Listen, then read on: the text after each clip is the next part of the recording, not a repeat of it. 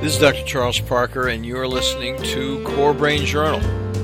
It's a place where I connect both fresh discoveries and interesting different perspectives from advanced mind science with the realities of real people and everyday life down on Main Street. Well, welcome aboard, folks. Dr. Charles Parker here one more time, hosting the Core Brain Journal. And we're so pleased to have a guest on tonight who's going to talk about a lot of really topical issues, including emotions, and more importantly, the superhuman mind, if you can get a load of that. And this is Core Brain Journal talking to you about the superhuman mind. And our guest tonight is Britt Brogaard. Britt, Dr. Britt Brogaard. Sorry about that, Britt. Welcome aboard. We're so happy to have you on thank, board. Thank you so much. Thanks for having me. So what I'm going to do is introduce her in just a minute. We're going to just say a couple words from our sponsors, and then we'll get on because we want to hear. She's very interesting. I tell you that right now. So, Core Brain Journal is sponsored by some very interesting folks. One is DHA Laboratories with over 3 million studies. They are deep leaders of experience with the big picture of really biomedical measurements, biomedically measuring, for example, methylation, cryptopyrrole and copper challenges, all of which dramatically change brain function. Up there outside of Chicago, they have a global service with a molecular focus. Stay tuned and head over to dhalab.com forward slash core for more specific info.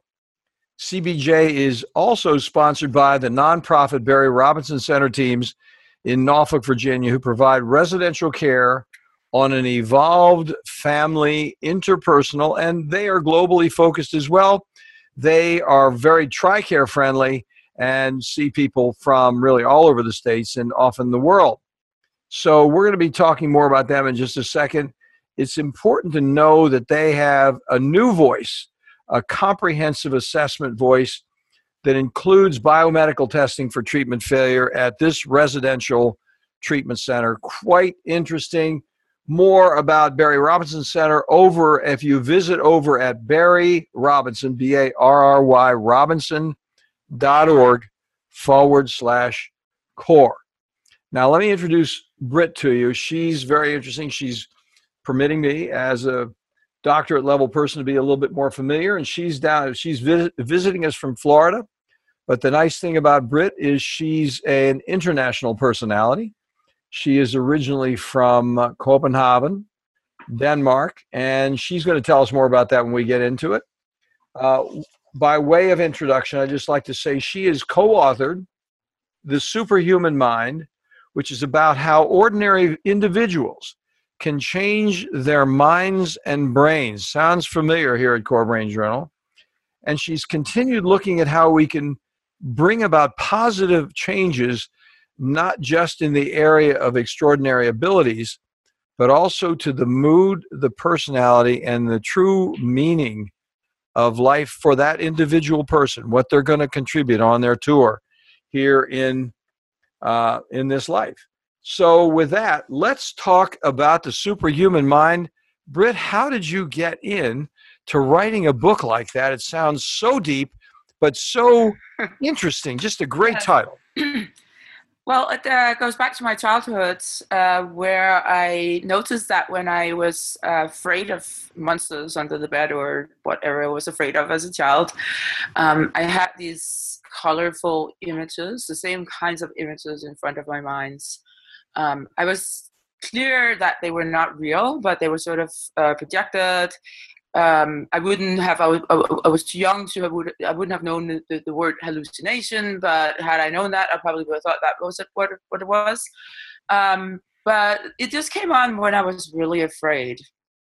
Then um, fast forward to high school, and mm-hmm. um, one time in, uh, in we, we, didn't have uh, psychology as such in high school, but we had uh, a biology class that covered some psychological topics.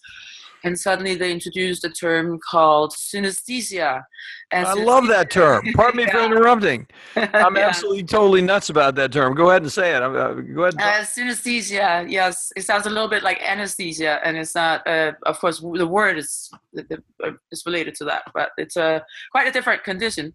Uh, with anesthesia, you are not conscious of anything. In synesthesia, yeah. you are um, you have a, a, kind of crossing of senses or unusual images um, in response to stimuli that other uh, people don't have. So, so my form is actually not the most uh, common one, but um, I realized that that's what I had. Uh, I had a kind of what's called uh, emotion um, image or emotion color shape uh, synesthesia, uh, which meant that in my case it was just in response to fear that uh, this particular image sort of was came, became projected out in front of my mind, and it still does that uh, to that uh, uh until today.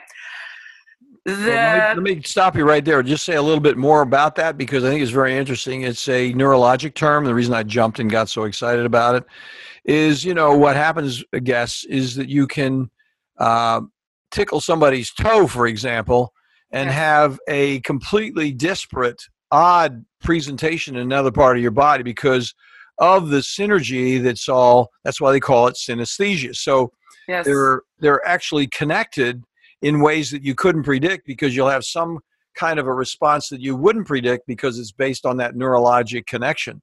Yes I'm, I'm, going to interrupt and just tell you a word since you like synesthesia and i got so excited about the word there's another word that you want to know which is the opposite of synesthetic and that's diacritic. diacritic is when a person is so busy polarizing and being suffering with dogma and looking categorically. Synesthesia is the underlying connections that are present that may not be fully recognized at first in the conscious mind. Sorry, I just wanted to mention that. No, that's great. Uh, yes, so um, so, so a little anecdote about my own uh, synesthesia. So I eventually found out that that's what it was. Mm, um, interesting. Um, and then we fast forward again to after my PhD, after my neuroscience degree and my philosophy degree, and I did a postdoc in Australia, uh, and I was hiking in a in a rainforest, and there are some very dangerous snakes in Australia. But since I had been there for a couple of years already, I was used to them. Uh, I was um, able to spot them, and usually they were. I mean, if they bit you, of course, they were not harmless, but usually they were pretty much just lying in the sun and um, and relaxing, right? Um, but so I was hiking in the rainforest. Um, and suddenly uh, this uh, imagery that sort of projected out in front of my mind comes on without me feeling any fear for the first time ever mm. and i think that, that that's odd this is not supposed to happen. It's supposed to only happen if I'm afraid. Um, but. I'm not afraid because yes. I was, mm-hmm. you know, accustomed to to the snakes and so on. Uh, uh, and then I realized that there was actually a snake right quite, quite close to me. So so there's a, a fast. Uh, uh, pathway for processing emotions that apparently picked up on on the snake uh, quite uh, close to me and and uh, generated the fear synesthesia. Um, so that is interesting, yes, isn't it? Yes, it's just very interesting. So I, your preconscious was hooking up with a snake. Yes, oh, but I was only unconscious of the fear synesthesia. So I like to say that my fear synesthesia saved my life, even if it might not have been quite true. well, that is very, very interesting. I mean, that that's the first time I've ever heard of something like that. Now, I you may not be a, a snake expert, but I'm interested in snakes a little bit. Do you do you remember the name of the snake? Uh, no, but I, I, know that the two poisonous snakes are um, sort of colloquially in Australia called uh, the brown snake and the black snakes, and those are the black snakes in the rainforest. Oh, is that right? Uh, they have a, a, a, they have a lot fancier name, of course, if you're a snake mm. Yes. So, what did you do then? Now you're there on the path, and you're out there in the woods. Are you by yourself, or are you with somebody? Um, that uh, I was actually with my um, my parents uh, mm-hmm. and my brother and his wife. Uh, mm-hmm. So so I was uh, usually the one who had to point out the snakes uh, for them. uh, this time I was not the first one to notice the snake. I was the first one to notice the fear synesthesia. Uh, and um, my sister-in-law said, like, "Oh my God, there's a snake right next to you." But I mean, it was uh, if if it doesn't feel threatened, it's not gonna bite you, right? But it, but but had I taken a wrong step and stepped on it, it might have bitten me. And Yeah, yeah. then it takes only about thirty minutes before you are actually before they will kill you. So. Venomous. so- Okay, now that's very interesting. So, so you had some very significant synesthetic experiences yes, yes. So from your childhood through high school, even after. Yes, even now, even now, it takes quite a lot. It takes probably a lot more now than when I was a child, before I got really intense. Uh, it- it's, it's you can think of it as imagery, but almost like projected outside of your mind. Sort of like if you're staring into light for a really long time, and then you have these like little bubbles after images uh, after you're staring into the bright light. Uh, so mine is, is is is feels that way in se- in the sense that it feels like it's outside of my eyes but it's much more colored. It's uh, has a green, greenish bluish color. It has some rotation uh, in it, and it has sort of a a, a peaky kind of landscapey uh, feel to it. So. So it's the same, very same one every every every time, and um, yeah, it doesn't fail. It has this um, almost like after I got to to the U.S., I would always say it's like kind of money colored, um, Mhm. but that's not the color of money. it's not where it it's all just, it's just because you came to the U.S. That's what it was. Uh, yeah, they was predicting that probably. So then, now, what did you learn about that? I, i first, I was going to ask you about the images. Thanks for describing them. So then, you have a built-in alarm mechanism yes. in your body that, on the one hand, deals with reality and also deals with the imagination.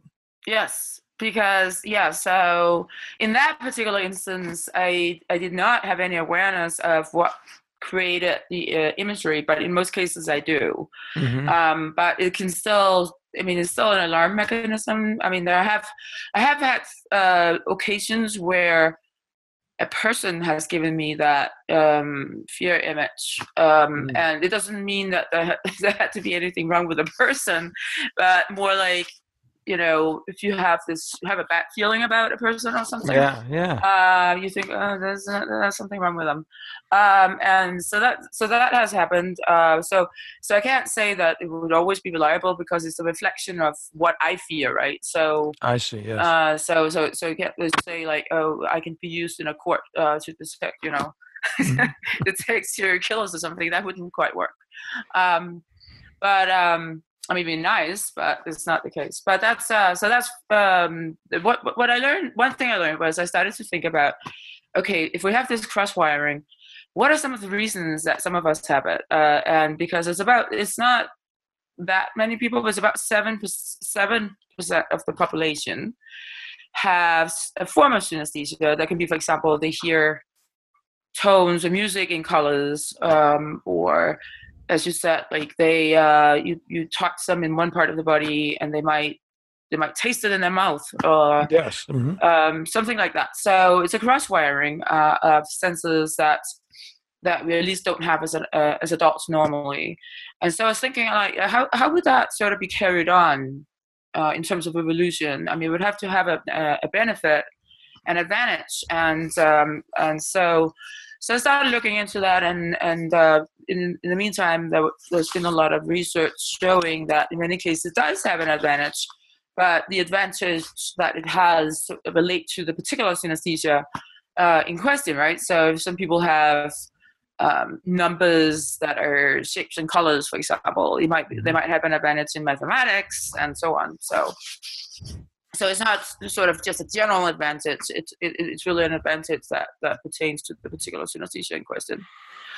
Um, so that's how I actually got into it. Um, but uh, only later did I start a laboratory that uh, studies synesthesia. Oh, you did. You started a laboratory that did. Yes, That's interesting. yes, After my So you found some other people that had this capability. Yeah, I found a lot. I was in uh, uh, St. Louis, Missouri at the time, uh, and I had um, a, a, yeah, I found a lot of people in that general region. Um, it's obviously easier to study people who were close by, uh, so cheaper and easier than to, to Mm, have to yes. fly people in. uh, one day, a person contacted me in that lab, um, and his name, he's, he's a public figure, uh, was Jason Padgett, and uh, he had been referred to to my lab, and uh, I said, "Well, I think I have synesthesia, and uh, maybe you can use me." But he wasn't. He wasn't anywhere close. He was in Seattle or close to Seattle. Mm-hmm. Uh, so on the other coast, or I wasn't on the coast at the time, but uh, sort of far away and we started talking on the phone and i was asking all these questions and then i found out that the most interesting thing about him was not just his synesthesia he did have a form of synesthesia but was that he had acquired it uh, after a brain injury and had also acquired very uh, particular special mathematical abilities at the same time. Oh is that right? Interesting. and that's and now we're almost over where uh, you started with the superhuman mind. So one thing led to another, and we started studying people who had um, these special abilities and to see what we could learn about ordinary minds from these people. So, where was your lab in St. Louis? I've also been to St. Louis, spent a good deal. Yes, uh, it, Washington University.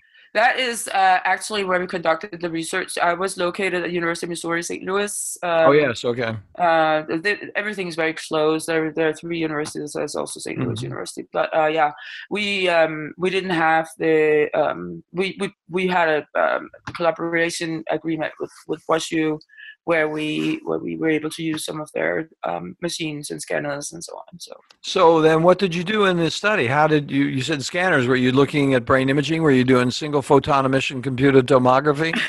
we did. Uh, we've done different things with um, uh, that first person who had both. Um, so what we call it is uh, uh Syndrome. Uh, and, yes. Yes, particularly acquired Savant syndrome. So he has acquired synesthesia and acquired Savant syndrome. And uh, in this case, we used um, MRI, but a, a, a, functional version of that, so functional mm-hmm. MRI. Uh, and what we were looking at, we were trying to locate some areas in his brain that that were generating uh, his synesthesia because he said that his synesthesia was part of what gave him his math abilities. So, mm-hmm. so that's what we did. And another thing we did was uh, we used um, something that's called TMS uh, transmagnetic. Yep. Uh, yeah. Uh, we have we have an interview on that. I think it's about. Yeah, yeah. 0405 and the other thing i'm interested in is did you have a specific part of the brain that because if it would be visual i would expect it to be in the posterior uh, cerebral area near the well, you know what? That's what uh, we thought too, um, and we uh, surprisingly it wasn't. Oh. Um, it was um, it was very much in the parietal, um, in the parietal lobe on, on top of the head. Um, in some of the areas, of course, close to the back of the head, where the visual area is. Mm-hmm.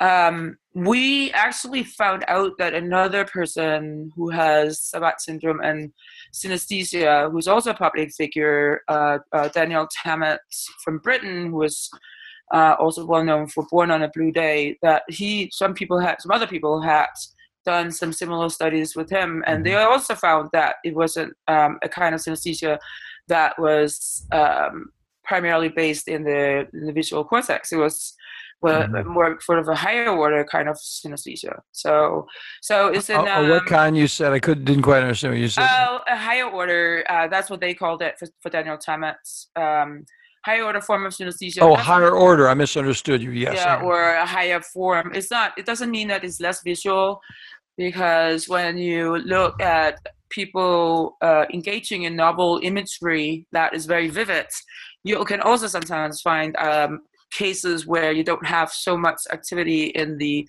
visual parts of the brain and the back of the head, but you have more in on the in the parietal lobe actually, which is uh, on top of the head. So, mm-hmm. so it's not unusual that you can actually have imagery that's not necessarily primarily based in the visual cortex. I got you. Yeah, interesting. So then that led you down the path. Somewhere in there with all that research, you said, "I got to put this whole package together." I mean, yes. were you in your PhD studies at that point? Uh, no, so it's just that uh, when I started doing that, I was after my postdoc. Uh, mm-hmm. So it was after my my studies were done, and after I did the postdoc, and after I had gone, uh, so returned to the to the U.S. Um, or after being, I was in Australia for the mm-hmm. postdoc, mm-hmm. right? And I, I, got back and I thought, well, let's let's see if there are some synesthetes around, and uh, and that mm-hmm. was when when he contacted me, and we uh, because he was far away, we had to sort of coordinate. So I coordinated with some collaborators, and uh, we collaborated on that study. Uh, also, I had to get it right because it was a new area for me. So, uh, so I had some uh, some very experienced collaborators, uh, and then since then, now we moved on with other subjects and did more of the same. So it sounds like that, and somewhere in that curiosity you developed, you must have developed this this superhuman mind concept. Now, I am curious about it. I won't wear you out with it. It's your book, but I would I would love to hear what you what your um, perception was about minds that have some additional capabilities. I'm assuming that's what superhuman means. Let's talk about what superhuman mind is. That'd be the good place to start.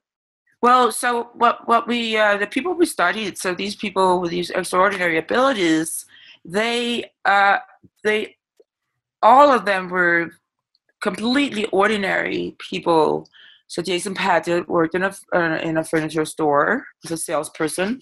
Mm-hmm. Um, another public uh, person that we've studied, Derek Amato, who's a, a great musician now. He was a salesperson.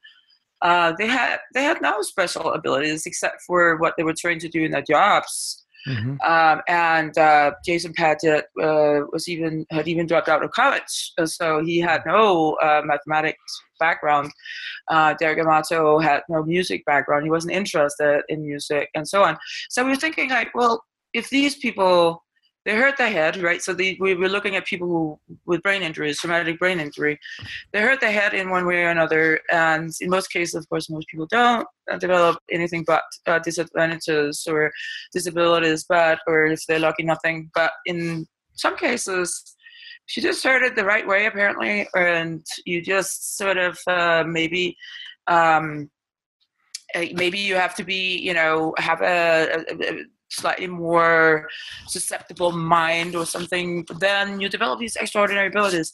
But that must mean that that these abilities, these powers, that they must have been in there all along, right? So uh, how, how else could they come out from just yeah, I mean, you, you take a hammer and you hammer someone on the head, and then they suddenly become smart. I mean, that doesn't make sense. So, so they must have had the the uh, abilities in some in some form of another, right? Mm-hmm. Um, and so we thought, well, maybe we all have those. And so the book is very much about that. So we talk also about how you can improve your own minds. We talk a, a lot about memory techniques and um, uh, abilities to do calculations faster and so on. But we also talk about technology and the near future, about what, what can we expect in the near future what kinds of technologies are there for for um, us more ordinary creatures for mm-hmm. developing these super mm-hmm. this superhuman minds. So that's that's sort of um, what the book is about. So then let me ask you a little question about that. So what would be the capacities that you could that a person like myself but i would consider myself a regular average person in terms of what you're talking about? I haven't had any significant head injuries uh, you know was not knocked unconscious. So I would be average in that regard. Do what could yes. I do as a person that might help me? Uh, give us a little bit of example, if you don't mind, of how a person could train. Yeah. And, and, and yeah. So, um, so in the book, we we actually we talk about how synesthesia actually, in various forms, um, can can be learned to some extent. Uh, it does require some training. Mm-hmm. Uh, synesthesia then uh, does offer an advantage in many cases. So, for instance, uh, we, we looked at so children, of course, have uh, have an, already have an advantage, but a uh, few children develop, for instance, perfect pitch, where they can just distinguish and and, and name um, a tone of music mm-hmm. Uh, without a reference frame. So, so even when even most musicians don't have it, but um, but in um, we looked at, at, children who were developing a, a, kind of synesthesia by associating these tones with with say colors and emotions. And um, and some of them developed something like a perfect pitch which is a definite advantage uh, in music even though you don't have to have it to be a great musician. Um, so we look at various ways in which synesthesia can help you uh, develop your uh, creativity, become more original, also help memory. Uh, so we look at interesting cases of um, where we take a little bit from uh, what so-called memory champions. Uh, those are the extreme people who have trained themselves to. Uh, some of them have trained themselves. Some of them are more or less born with it. Um, trained themselves to do these extreme memory tasks. So, so Daniel Tammet, who um, was the, one of the people I mentioned earlier, um, has a European record in uh, reciting pi to uh, uh, the highest deci- uh, number of decimal points, and uh, so it's like twenty-two thousand or something uh, decimal points. Really? For the, Oh the number gosh. pi, you know, so, so most people can do like three, one, four, one, five, you know, but he can just go on for that, like for 20, 22,000 times, right? Oh my gosh. Um, without looking at anything except like closing his eyes and sort of looking inside his mind he's he has synesthesia naturally, but then we we look at okay, so how can you look? Um, so so here's a here's a sort of a, uh, a an example that that's sort of a baby example, uh, toy example, if you, if you wish. So let's say that um, you you have to remember a shopping list and and you need milk on it. Uh, I mean, you need to buy, buy milk. You need to um, buy a bottle of red wine, and you need to buy oranges. And so you might um, put uh, the milk uh, in in the kitchen where that's where you find the milk. But then you might instead of just putting the milk in the pit in the kitchen and by putting it, I mean in, in your mind, Mm-hmm. um, you you could make a, a big waterfall that's sort of absurd of spla- milk splashing out Oh yeah. so you have the absurdity that goes with a, certain kind of emotion or bodily response and um, and a location. And then the idea is that you then have a route. So you walk in, say, to your living room, and there you see something, as uh, say, a bottle of red wine, and it's scattered all over, and it looks like blood. And now you have this uh, uh, almost fear, and, uh, and it's almost like watching a thriller movie and then you might walk out on your terrace and there maybe you have some oranges and maybe they they have little faces and they're chit chatting to each other or something. So it's funny. Mhm. uh, so you try to uh, so there you have locations associated with an object in a certain path and you have emotions to also help you uh, recall it. So this is a very simple example because there's only three items but when you uh, people practice it um, for very it doesn't take long before they can remember 10 20 30 items easily uh, that way. So even using their own house um, uh, and so that's an example of uh, where you kind of use what's uh, inherent to synesthesia Yeah. um, but also some other techniques uh, that have been used by memory champions, namely the idea of having a landscape where you put things so you can walk through the landscape. Uh, that will give you the right order as well, which is not necessary if it's a shopping list. But let's suppose it's uh, the number pi, then you don't want to get the numbers mixed up, right? You don't want to get them in the wrong order. you have to go down the path. Yeah, yeah. So, so that's some of the techniques. But we also, of course, talk about um, what is only at the research stage at this point, and uh, and um, and and those things are not things that you can go out and try because you would have to be a part of a research study. But there Mhm. are things that that that we are.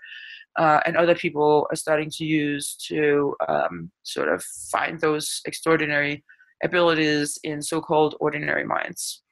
Well, it's interesting because as I'm listening to you, I'm imagining uh, the experience and what it sounds like you have concluded from the synesthetic experience is that if you use that principle of uh, things that are disconnected in some way Mhm. and actually finding a connection with disconnections, Yeah. that it's easier to actually stay with rather than just trying to find a place to put it in your mind Yeah. because they wind up having a life of their own in their relative discordance they then Yeah. become a different thing Yeah, and if you don't aim at becoming like a pie memory champion or something, or some other kind of memory champion, uh, usually you can use little narratives um, from your own life to do it. So let's say that you want to remember pi. So when I I um I had to sort of see how far I could get. Uh, I was bored on a flight back from Scotland. I remember, and so I used my first day as a postdoc in Australia. Um, uh, so I kind of skipped the first because the first uh, like three, one, four, uh, one five was uh, sort of what everyone knows. But then I sort of the first person I met was I remember it was this old old guy, or at least I thought back then he was very old, and so I sort of recalled that he was like he looked like he was 92 and so that was Mhm. really next to right? And and so i went through you know uh, the hallway and and so I, I so i was out there and i just thought through my first day and because the first day of course is more more significant than say my third day right? So um so i got to so i had to make make multiple i, I found that for each narrative i could do about 200 um i did not i was not able to do it in the sense that if, when i stopped practicing or when I stopped practicing, it would slowly sort of fade away. So Mhm. probably do maybe with a little bit of effort, I might be able to do the two first, uh, the first 200. Um, but I, I was able to get up to 2,000, and I kind of got, got bored with that. So Well, 2,000 is a big number. I mean, that's yeah, very, it's not 22,000, but yes. That's fantastic.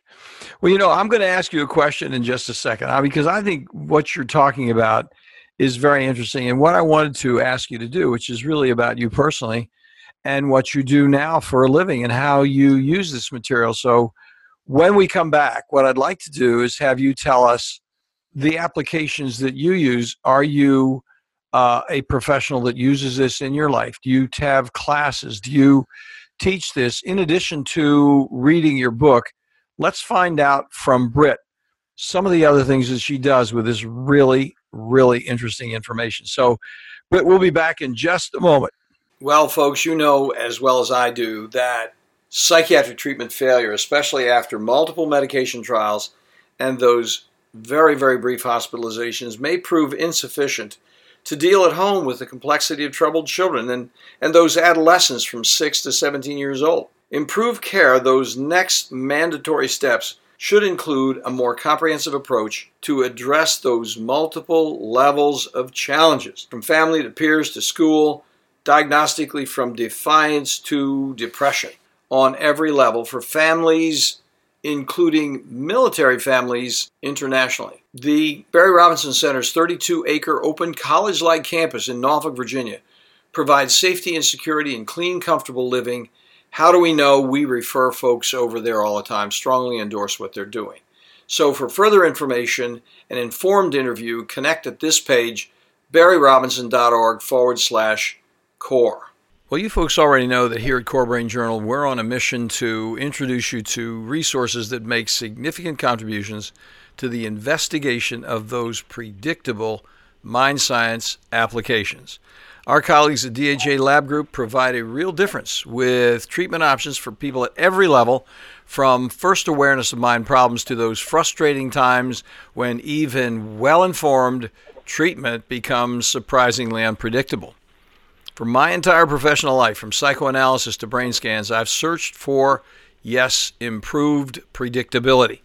The good news for all of us, from professionals to patients, remarkably effective research offers useful, cost effective, organic options far beyond guesswork with psychiatric medications alone. DHA lab tests measure unbalanced biomedical details through easily available testing, now available globally for a variety of molecular answers from, for example, methylation, copper, and cryptopyrrole challenges. Check in for more details at dhalab.com core. That's D H A L A B.com forward slash core. Thanks, Britt. So we're back. Thank you, uh, listeners, for hanging there with us. This is very interesting because we're taking a really uncommon that's not a lot of people don't know about synesthesia. That's why I did get a little excited in the run. and here she's talking about synesthesia, which to me is a very, very interesting connective, neurologically connective uh, experience that some people have. And if, if you're like a lot of listeners at Core Brain Journal and you're looking for connections about the complexity of the mind that have a broader application, well, we're talking to, you know, the doctor here, Dr. Britt Brogaard, who has a very specific technique of using synesthesia to actually take us to another level. So the question that I was going to ask you about is, and this is a little bit mundane based on the seriousness of the conversation, but what do you do? How do you apply it? Are you in practice using synesthetic techniques? Do you do, and you have a super, uh, super mind, uh, superhuman mind camp? How does all that work? uh, uh, so so uh, there was a school teacher in uh, so an elementary school teacher in, in St. Louis when I was in St. Louis before I moved to University of Miami. Uh, she was very interested in synesthesia, and we were just uh, studying uh, how perhaps you could learn or teach people synesthesia. But she was working with these children uh, in in classes, and, and you know in the very uh, low level classes, you know first grade, second grade. You know if you teach the kids, you teach them everything, right? I mean you're the math mm-hmm. teacher and you're the English teacher, and so on. Mm-hmm. So she was interested in in seeing if that would facilitate uh, some of the learnings, particularly with math, and uh, so by having the, the kids associate some of the in the beginning it would just be associations, begin the, the numbers with colors, uh, and uh, then it would become more automatic, uh, more natural to them over time, and so we found that that. Um, at least for that um, age group, of course, children have a, a, natural advantage, but still, they were. It was much easier, as you said, once you got to um, you know, a little bit up, and they had to um, to learn the multiplication tables and so on. It was much much easier for them um, once they had those connections, and that was just color number connections, right? So. Mm. Which, uh, in, in a more formal term, is called uh, is a form of grapheme color synesthesia, and um, they might not have had synesthesia in quite the same sense that people ha- who have it sort of from birth or from early on, but they have had it enough that it helped them. So that was an example of where it, it definitely helped uh, the children learn um, uh, various things like simple multiplication facts and other things that, that some kids in in ordinary schools might have trouble with. Mm. Uh, so that, that, so that's one respect, and um, we have uh, we've also um, we've talked that's one sort of talking talking to interviewed a lot of um, visual artists uh, in order to sort of get a sense of, there are some studies of, of, of artists, population studies among artists to see how many have synesthesia, and it seems to be an increased number. But we also sort of talk to them and to see how much they actually rely on their synesthesia. So that's not necessarily people who learn synesthesia, but people who have synesthesia and then use it in their visual art mm-hmm. and actually go into the visual arts uh, because of that. Um, but there are other ways. I mean, there are other ways, sort of. Um, if you if you have to be be original, right? People always use this old metaphor: think outside of the box. Um, and most people um, kind of know what that means, but they don't know how to do it. so mm-hmm, mm-hmm. Um, it's not obvious how do you think outside of the box because I mean, if all your thoughts are inside the box, how do you go outside the box? And sometimes that can help to um, to to sort of um, I mean, they can be in all areas of life. So we worked with, for instance, with uh, some people who were interested in starting to look to write poetry. They just had an interest in it. They weren't mm-hmm. naturally born poets in some sense, or maybe they were, but we, they didn't know it anyway. Yeah. Um, and uh, so, so there we used uh, synesthesia, which is also a term in in the literature um, so in, in, in, in English, right, where it, it, means, for instance, if you describe, you know, uh, fear as not not just in the cultural sense, where say, uh, you know, oh, sadness is blue, but you know, you might describe fear as being uh, a kind of piercing, a piercing fear, or um, uh, you know, you might take something that is in a completely different sensory modality and associate it with something that is in another sensory modality, but you do it in a con- more conceptual way. And if you look at, at, at poetry, in many cases, that is what uh, a lot of poets are doing. Not all poet, uh, poet, uh, poets, but a lot of poets. That yeah, they're really good at like connecting these concepts that we don't normally connect, but we naturally have a sense of what exactly that means. Um, it's so well said. That is such an important point because if you're really going down through uh, poetry and you're listening to it or reading it uh, and you're taking yourself in the mind of the poet and you're in the environment the context that they're in and then they actually throw a different color or a different metaphor on an experience that's relatively commonplace it mm-hmm. helps you appreciate that poetry because it gives you a different wrinkle and it elevates you in a transcendent way yes. of something that might be commonplace and helps you connect with the larger order in a timeless way as opposed to here I am right now, here's this thing, and now I'm in this whole other universe, which is what synesthesia is. And it hadn't occurred to me Yeah, so uh, so, so we have these cultural worn out, uh, worn down, worn out uh, metaphors, right? With the blue sadness or the orange jealousy, or or whatever culture you come from, it might be a little bit different, but but um, but it's really powerful when people manage then to connect something with uh, another color, right? That's really descriptive of, say, the sadness. Mm-hmm. Right. So we've also used it actually to get people to talk about their emotions. Uh, so instead of trying to describe how do you really describe sadness, what does that really mean? Um, you know, and they say, oh well, sometimes I, you know, I'm really sad, and so I cry a lot these days. You have them like what what kind of color would you put on? And maybe people might start by saying like, well, blue. Well, but that's not um, that's not what we want you to do. We want you to like think about it, like what color, what shape, what shape does it have?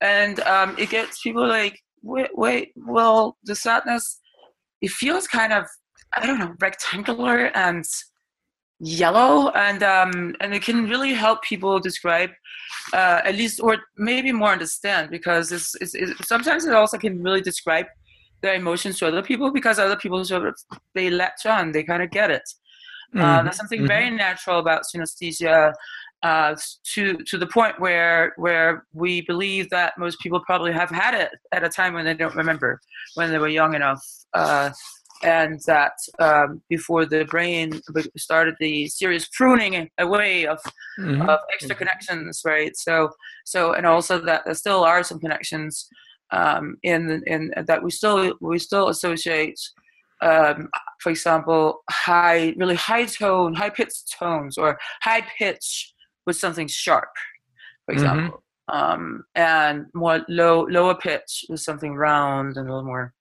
Oh, yes. So so we have we have we have a natural tendency towards synesthesia, I think, um, and uh, and and it certainly there certainly are some forms of it that are uh, even more natural than you would think. So there's this, this thing called flavor, right, which we all take for granted, but if you think about it, it's really composed of of smell and it's composed of of, of, of taste, which is mm-hmm. what, what you do mm-hmm. in the tongue, and and the smell. But then it's, it's, it has a lot of other sensory modalities into it because you can actually change the flavor of something by adding a different color to to it. If you give people something with two different colors, they might taste have different flavors. They might get different flavors out of it.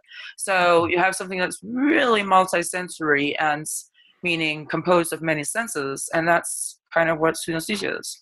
Very interesting. Now, let us take a moment to make sure we get a chance to connect our listeners with your two websites because what we were talking about just a very brief period of time before we uh, started, before we lit up the recording, was that you have two different websites. Each one does something a little different.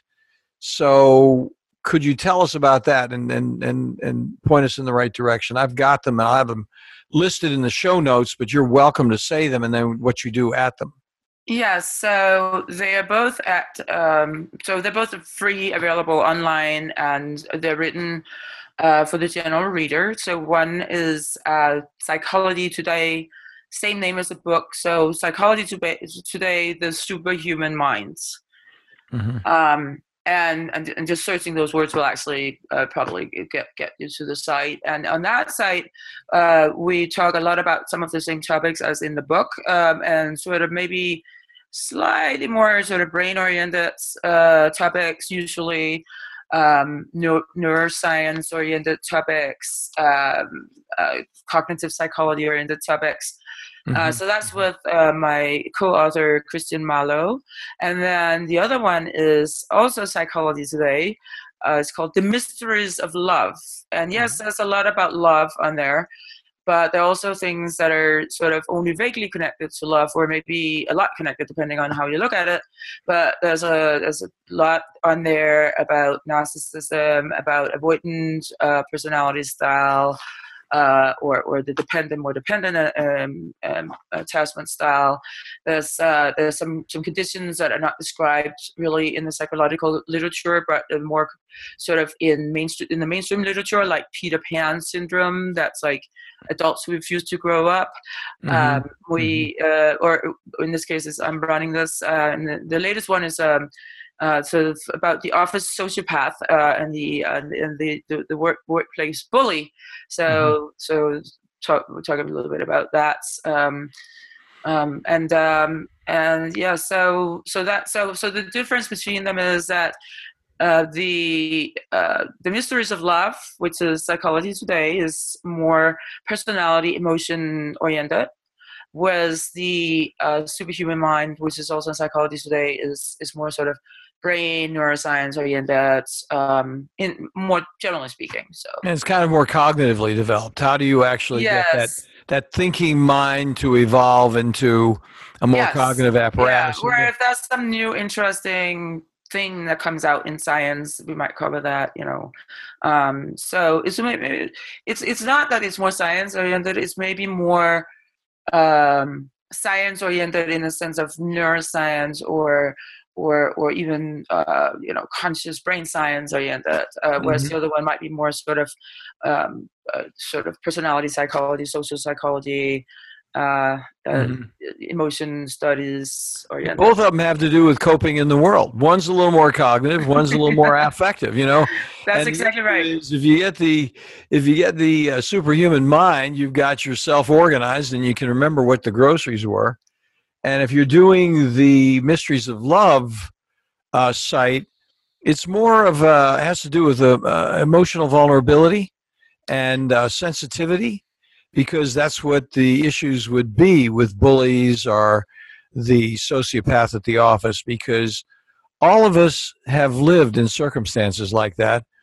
And we are hurt by individuals who behave with us like that in the workplace so it's more of an affective, emotional mm-hmm. overcoming that part of it. And the other one's like training your mind to be sharp and sounds very interesting. So how do you do that? Do you have um, do you have blog posts over there or what actually is the interface in the, in, in those two uh, yeah so it, it's blog posts and of course sometimes i'm more active over there because uh, it is um, I try. I mean, I attempt to to write in the style uh, that that sort of most people can go and read without having had to take a PhD in neuroscience or in in uh, psychology, personality psychology, or something like that, right? So, so uh, if I'm too busy with other kinds of research projects, I might not um, post as frequently, but I try to update it, uh, you know, now and then. Um, and um, and that there's lots of posts already. So if you have not seen it already, there's lots of stuff there to to read. Well, I am going to guess this next one, and you can tell me I'm right or wrong. I'm going to be vulnerable with you. I think you're a poet. Yes, that's do, right. Do, do you write poetry? Yes. Yeah, you do. That, yes, yes. That's, that's the, I do. So what happens is, will they find some of your poetry over there? Um, no, they will not. But um, I believe I still have a link uh, on. I have uh, uh I have a um, a broker, a, a Google site uh, actually. It's a, I'm not so sophisticated with my professional work here. I actually have normally have a lab page, but it's down right now, so I'm not going to refer you to it.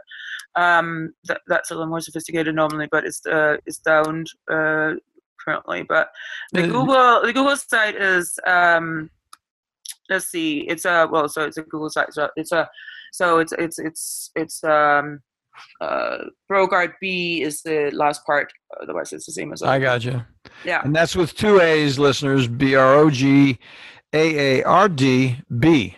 Right, and uh, at the the sort of very very small print, the uh, underneath uh, the two pictures of me teaching and um, and writing something down and some notes. No, that's cool. Uh, so that's probably Google Plus. It's probably a Google Plus site, like a. Is it is it Google Plus? Is that what the site is? It's just called uh, Google site. I've had it for years and years and years, and I I never bothered updating to what you know from when I was in Australia. I mean, I, I just kept the same site. So I probably shouldn't have asked you about it. Sounds like it's a little private.